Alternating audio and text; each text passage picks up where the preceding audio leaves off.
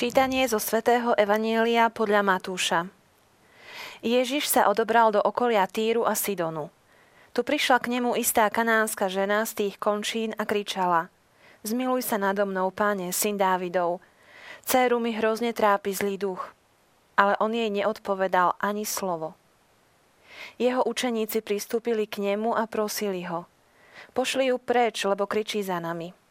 Ale on odvetil – ja som poslaný iba k ovciam stráteným z domu Izraela. No ona prišla k nemu, poklonila sa mu a povedala, Pane, pomôž mi. On jej odpovedal, nie je dobré vziať chlieb deťom a hodiť ho šteniatám. Áno, pane, vravela ona, ale aj šteniatá jedia odrobinky, čo padajú zo stola ich pánov. Vtedy jej Ježiš povedal, žena, veľká je tvoja viera, nech sa ti stane, ako chceš. A od tej hodiny bola jej dcéra zdravá.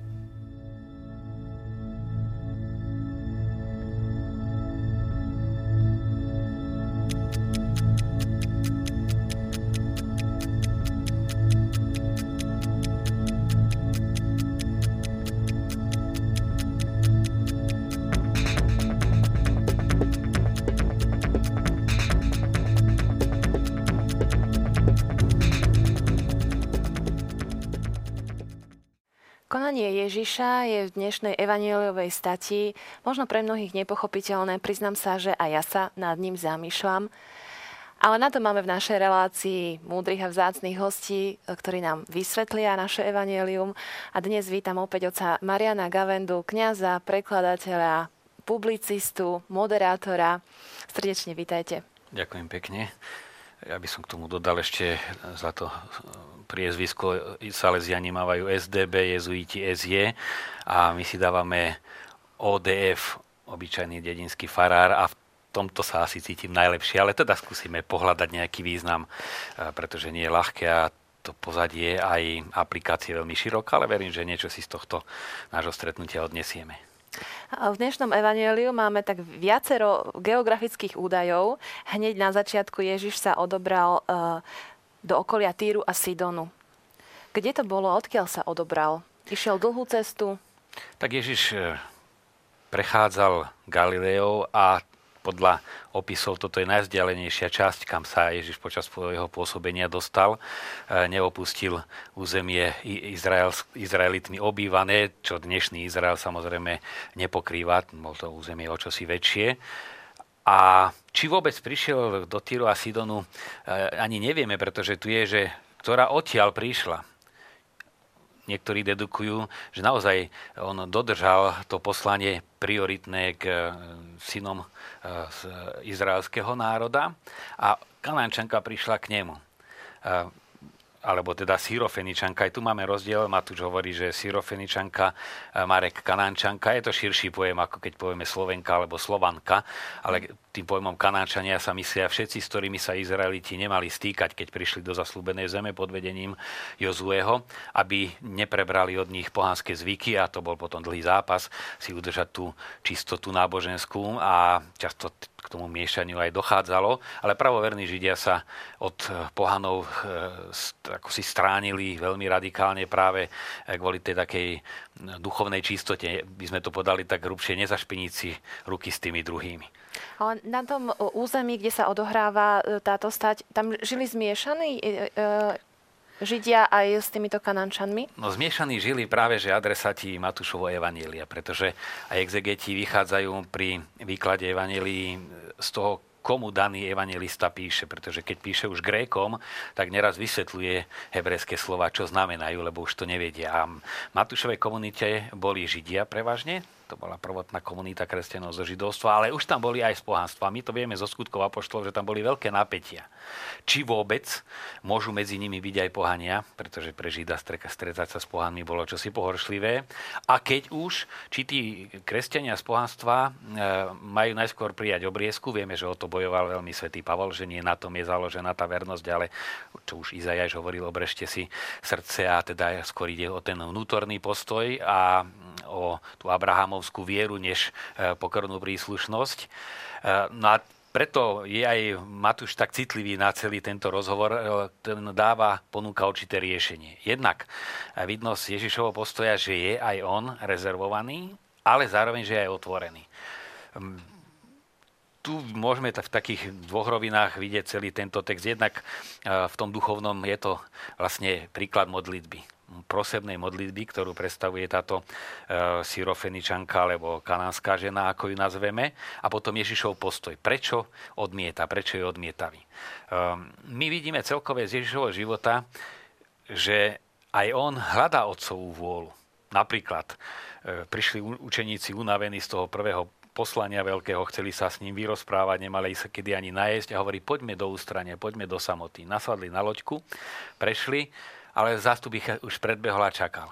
Čiže aj Ježiš plánoval jedno a zrazu vidí zástup a prišlo mu ho ľúto, lebo boli ako ovce bez pastiera. Čiže aj v tej zmenenej situácii videl otcovú vôľu. Alebo zas e, po rozmnožení chlebov a keď zástupy tam jasali, tak Ježiš povedal, musím ísť aj k iným, e, do iných miest a dedín, pretože aj koním som poslaný. Nám, kde sa darí, kde nás príjmajú, tam by sme najradšej zostali, v tom vedomí, tu musím teraz byť. Ježiš rozlišuje.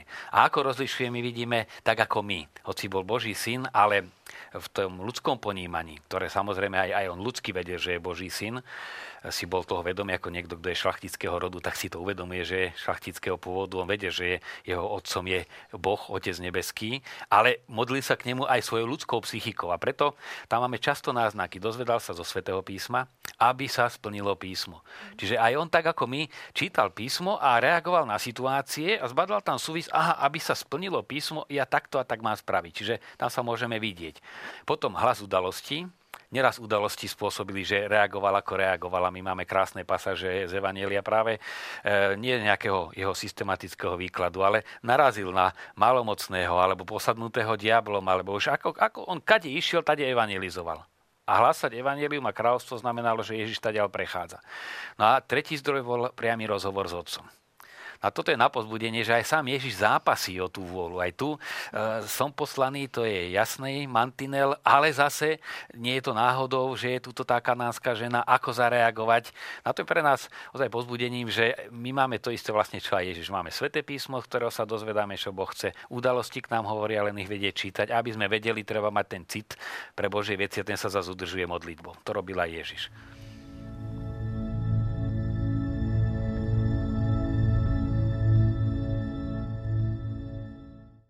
Po tom úvodnom uvedení do kontextu tejto evaníliovej state pôjdeme sa znovu pozrieť postupne e, vetu po vete na toto evanielium a môžeme začať pri kanánskej žene. Čo vieme o tejto žene? Alebo z akých zdrojov o nej niečo vieme? Z evanielia alebo aj z iných zdrojov? Tak o konkrétnej žene vieme len z Evanielia, pretože nebola to nejaká významná osobnosť, o ktorej by historici Jozef Flavius alebo niekto iný písal. Ale vidím tu aj ten rozdiel, ktorý sme už naznačili, že Marek hovorí, že bola grékyňa rodom Syrofeničanka. Matúš, kanánska žena z, z oblasti Týru a Sidonu aj cirkevní otcovia, ktorí boli časovo bližšie k tejto situácii, tak neupresňujú ani si nekladú otázku ohľadom tejto ženy ako také, skade presne prišla, ale skôr koho reprezentuje. No to je práve e, vtedy ten pohanský svet a tých, ktorí sa stavajú kresťanmi, ale ona reprezentuje aj tých, ktorí e, sú hľadajúci, hľadači Boha a niekedy sú k nemu bližšie než tí, ktorí si myslia, že ho poznajú. Vidie to na tom, že oslovuje Ježiša syn Dávidov.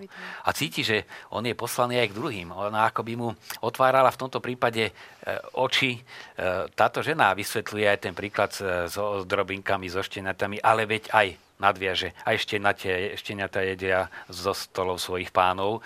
A mm, tu sa rieši na pozadí, ona slúžila akoby taká ikona, taký symbol veľmi hlbokého problému aj starozákonného a aj súčasného židovstva, pretože to, mala, to malo vždy dva prúdy, ten striktný aj praktický to kráľovstvo e, kráľa Dávida obnoviť e, aj skutočne, alebo teda Izrael vybudovať a potom poslanie duchovné.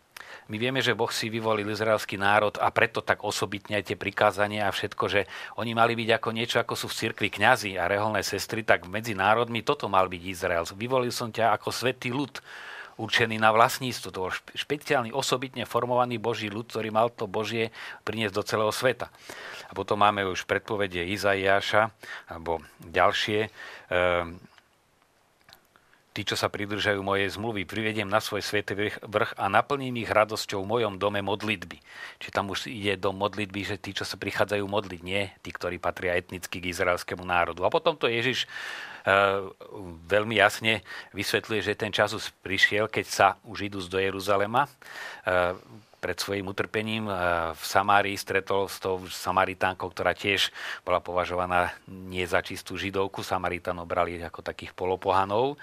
A mm, jej hovorí, spása je síce zo židov, znova dáva, dáva prioritu židovskému národu, ale a hovorí, prichádza hodina, ba už je tu, už prišla, keď sa praví ctiteľia budú kláňať otcovi v duchu a pravde. Alebo sám otec hľadá takýchto ctiteľov. Čiže to po, poslanie, ktoré izraelský národ mal aj to bezprostredné udržať sa v mori toho pánstva ako národ, ale národ s poslaním celosvetovým. A poslaním samozrejme e, duchovným. Čiže keď ona používa ten titul syn Dávidov, tak je v tom už vyjadrená viera v to, že pozerá sa na Ježiša ako na Mesiáša. Áno, pretože Mesiáš alebo syn Dávidov to bol len, bolo akoby synonymum uh-huh. Mesiáša a aj zástup, keď Ježiš vstupuje do Jeruzalema na kvetnú nedelu našu, tak ju nazývame, teda týždeň pred svojim umúčením, tak volajú Hozana synovi Dávidov. A tak ďalej je tam citát, ktorý je typicky mesiánsky.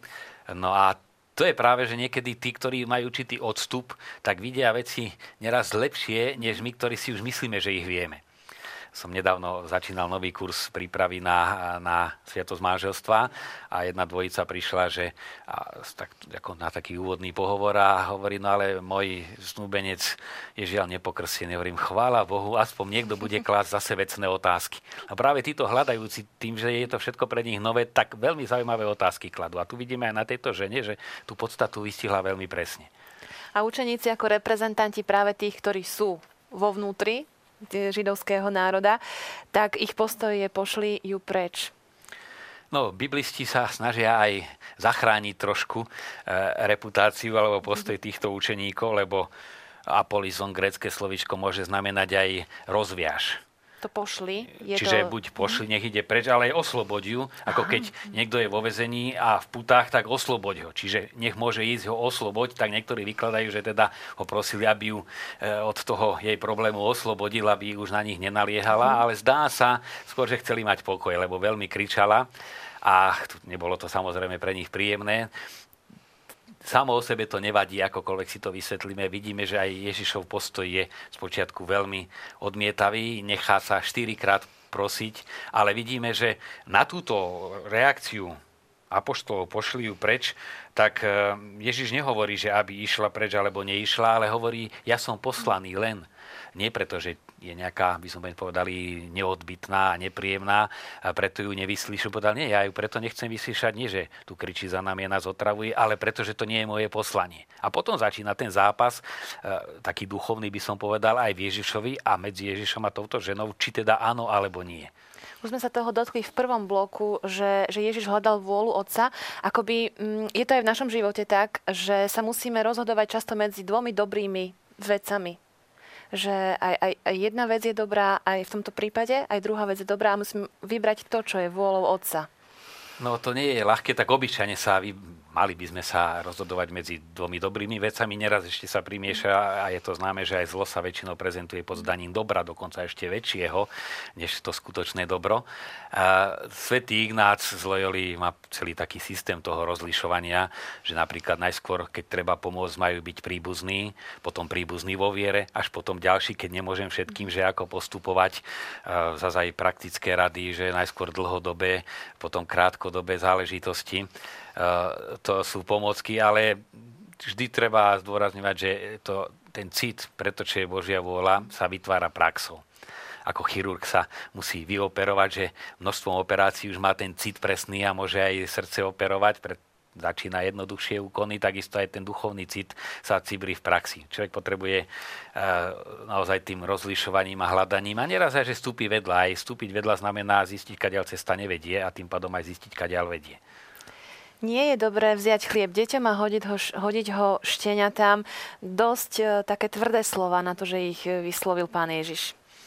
No, oni vyznievajú tvrdo, ale čo tu vidíme, že uh, táto žena vôbec je odosobnená. Jej ide o to, že treba pomôcť cére. To vidíme. A keď niekto chce veľmi pomôcť, tak že či niekto mi ma odbil nahrubo alebo elegantne, to je druhoradé. Mne ide o to, aby tá dcera bola oslobodená.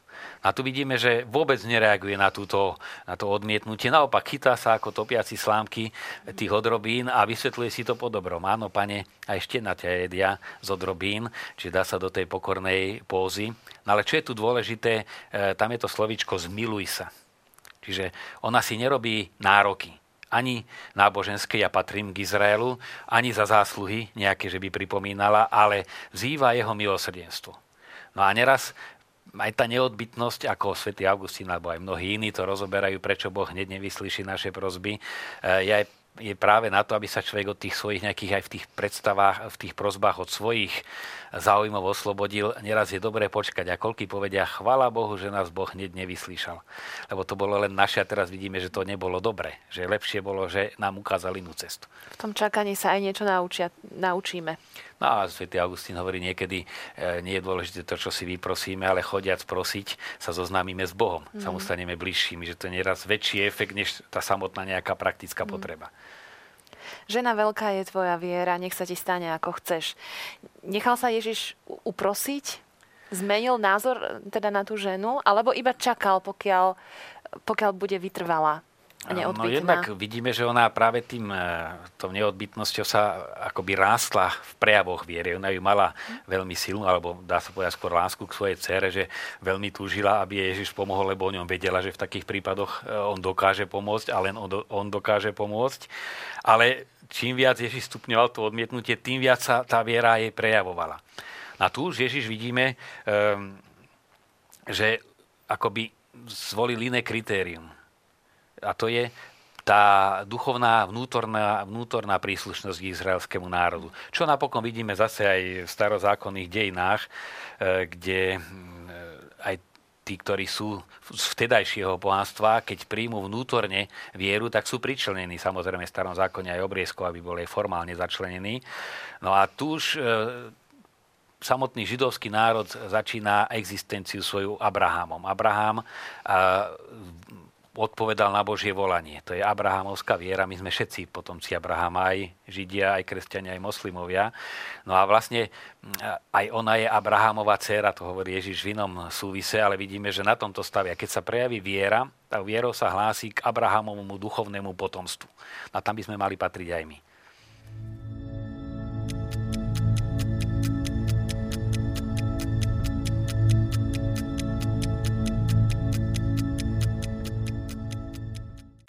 Otec Marian, dotýkame sa rozhovoru kanánskej ženy s Ježišom, jej prozby.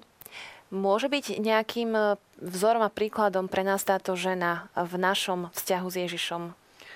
No tak, e, keď modlitbu definujeme ako rozhovor človeka s Bohom a to či prosebný alebo oslavný, ďakovný, tak v tomto prípade e, táto kanánska žena je vzorom prosebnej modlitby. Je to jedna veľmi široká škála e, modlitieb. E, keď som sa chodieval pýtať na stredných školách, že kto chce chodiť na náboženstvo, takú určitú osvetu, tak som hovoril, že pred písomkou sa každý modlí a nikto nenamietal, že nie, že sú určité úzkosti, keď človek prirodzene sa modlí, aj či chodí, chodí do kostola alebo nechodí. Eh, ale bežne teda sa najčastejšie modlíme, keď niečo potrebujeme. Isté, že je to aj logické, že keď človek narazí na svoje limity, tak hľadá pomoc tam, kde ju môže nájsť asi vedomí, tak už ju ľudsky nenájdem, tak sa obrátim na Boha. A hoci nemal by toto byť ideál. Uh, ideál kresťana je žiť modlitbou ponorený v Bohu a v tomto ponorení vnímať všetko, čo deň prináša aj dobré, aj zlé, aj mm, dôvody k vďake, radosti. No a tu by som skôr poukázal na jeden paradox alebo zdanlivý e, kontrast. My to obyčajne tak delíme, že modlím sa a keď mi to Boh splní, tak potom mu poďakujem, alebo keď som naplnený veľmi to vďakou, tak ho oslavujem. Lenže ono to funguje aj opačne, že my, e, keď sa e, to vďakov a oslavou Boha naladíme na jeho by som povedal, vlnovú dĺžku na jeho, na jeho vnímanie, tak oveľa rýchlejšie nájdeme riešenie nášho problému a preto aj svätý Pavol hovorí, proste Boha vzdávajúc mu vďaky.